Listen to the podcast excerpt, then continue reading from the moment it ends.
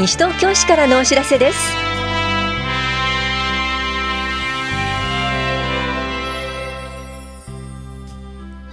今日は婦人相談嘱託員募集。軽減税率対策補助金などについてお知らせします。取材リポート。今日は平成31年度第1回西東京市議会定例会の開催にあたり丸山浩一市長が述べた平成31年度の予算の概要などについてお伝えします。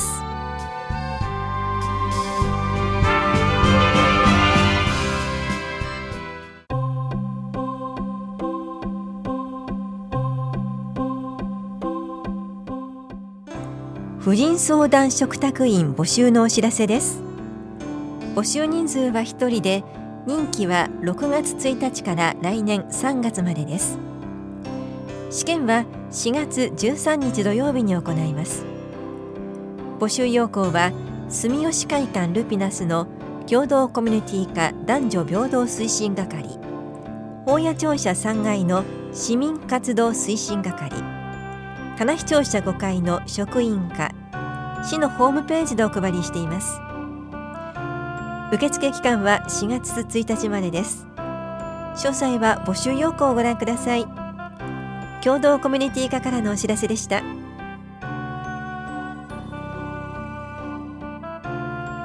軽減税率対策補助金のお知らせです。消費税軽減税率制度の実施に伴い対応が必要となる中小企業小規模事業者などに対し複数税率対応レジの導入や受発注システムの改修などに要する経費の一部を補助するための中小企業庁管轄の制度です。この制度には複数税率対応レジの導入等支援の A 型が4種類。受発注システムの改修等支援の B 型が2種類。請求書管理システムの導入等支援の C 型が3種類と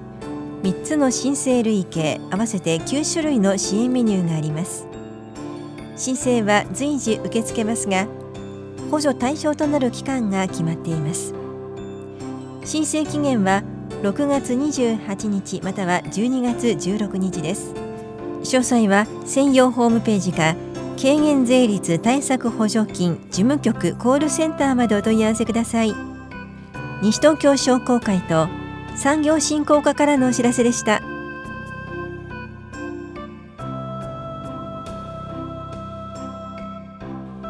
新座市のテニスコートが利用できます。西東京市民の方は利用月の前の月の25日から新座市公共施設予約システムまたは新座市民総合体育館窓口で申し込みができます。ただし事前に個人登録が必要です。テニスコートはいずれもクレーコートで栄が8面本田5面西堀4面伸び止めに3面あります。ただし伸び止め定休場は工事のため7月末まで利用できません。お問い合わせは新座市民総合体育館までどうぞ。本屋庁舎スポーツ振興課からのお知らせでした。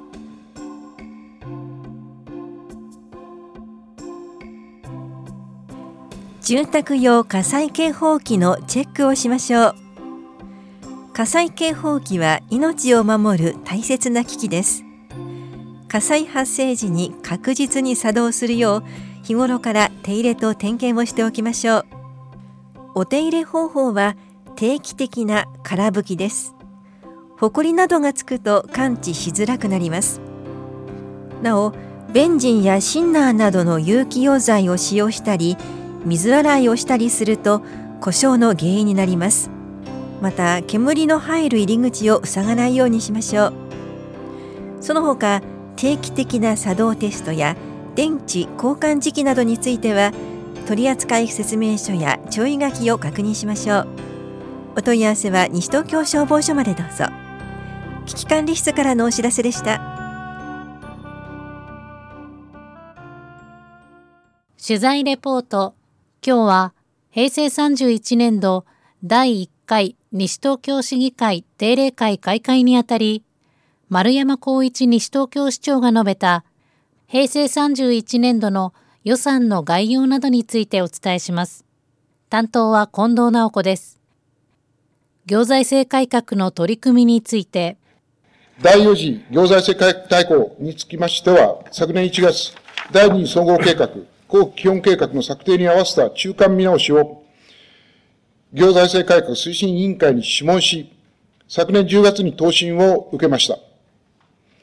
現在、答申を踏まえ、アクションプランの策定を進めておりますが、本市の財政を取り巻く状況は依然として厳しく、行財政改革の取り組みについては、これまで以上に、総合計画の目指すまちづくりと連動させていく必要があります。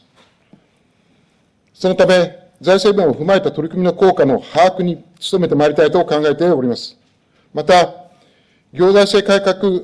の重点項目の一つである公共施設等総合管理計画については、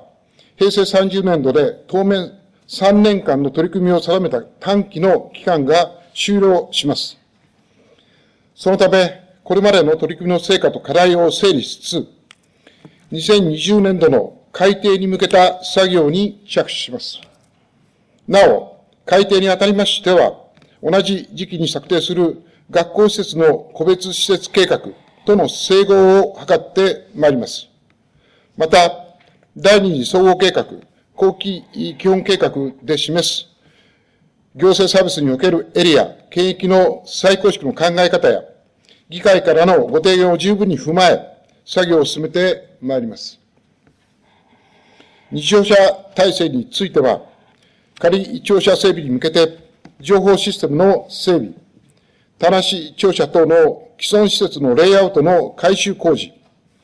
法や庁舎解体工事の実施設計等に取り組んでまいります。合わせて、田無庁舎、防災法や保健福祉総合センター及び東分庁舎等の老朽化対策として、トイレやエレベーター等の改修工事を実施いたします。庁舎統合の実現に向けては、引き続き全史的な議論につながる市民の皆様への情報発信や意見聴取に努めるとともに、法や法や庁舎敷地の活用や統合庁舎について検証を進めます。また、仮調査整備に伴う移転時期を見据え、現在組織改正について庁内で検討を進めております。法や庁舎敷地田無庁舎敷地における新たな窓口体制の構築とともに、市民サービスの向上、官民連携やファシリティマネジメントの推進、危機管理体制の強化など、いくつかの視点を踏まえた検証作業を進めており、平成31年度中には、改正案を具体化し、利益の整備を行いたいと考えております。同様に、徴用者の適正化に向けても、削減に向けた取り組み方針の取りまとめを行っており、方針を策定次第、全庁的に適正化に取り組みたいと考えております。官民連携の取り組みにつきましては、昨年10月に官民連携ガイドラインを策定し、一定規模以上の公共施設整備、公共施設整備や施設維持管理の実施にあたり、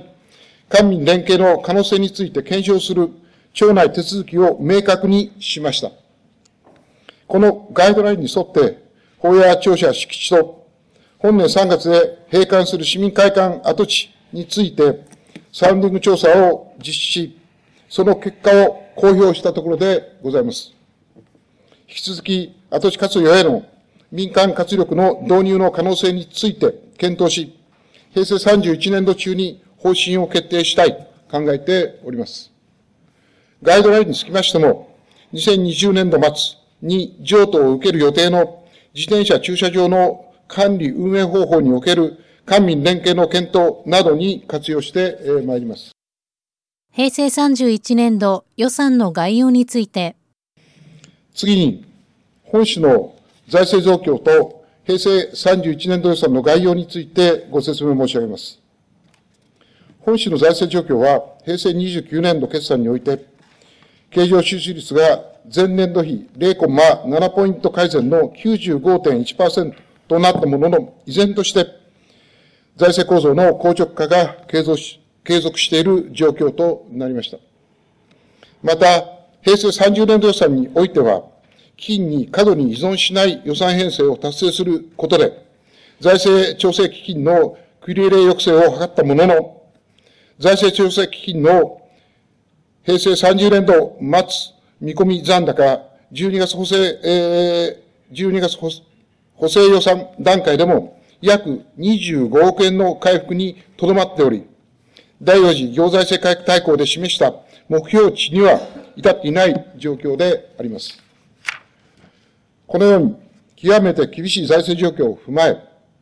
平成31年度予算編成にあたっては、財政調整基金残高の早期回復と、経常収支率の改善に努めることを重点課題とした上で、平成31年度から始まる第二次総合計画、後期計画、及び分野別計画の着実な推進と、健康応援都市の実現に向けて、本市の重要課題に取り組む予算を編成してまいりました。その結果、一般会計の予算額は前年度比30億2900万円、4.1%減の714億1300万円、一般会計と特別会計、公営企業会計を合わせた予算総額は前年度比0.6%減の1171億3743万3000円となりました。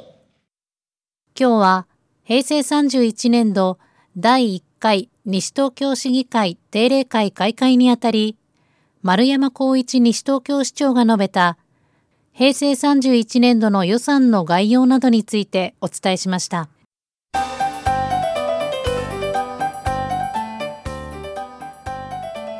公園の緑の中で体づくりをしてみませんか？憩いの森のパークヨガのお知らせです。この催しは高校生以上を対象に4月14日5月19日6月16日のいずれも日曜日午前10時半から11時半まで西東京憩いの森公園で行われます。雨天の場合は屋内となります。講師はインヨガ主催のエリさんです。費用は1回1500円。ヨガマット持参者は1200円です。受講ご希望の方は電話メールでお申し込みください。なお定員は20人で申し込み順となります。お申し込みお問い合わせは西東京憩いの森公園パークセンターまでです。緑公園課からのお知らせでした。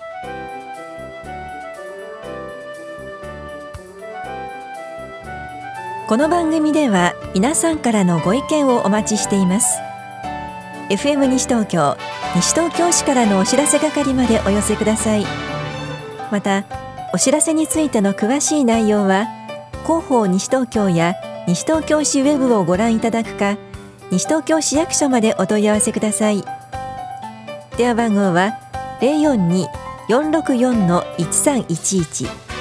042 464-1311番です。以上西東京市からのお知らせ亀井さゆりでした。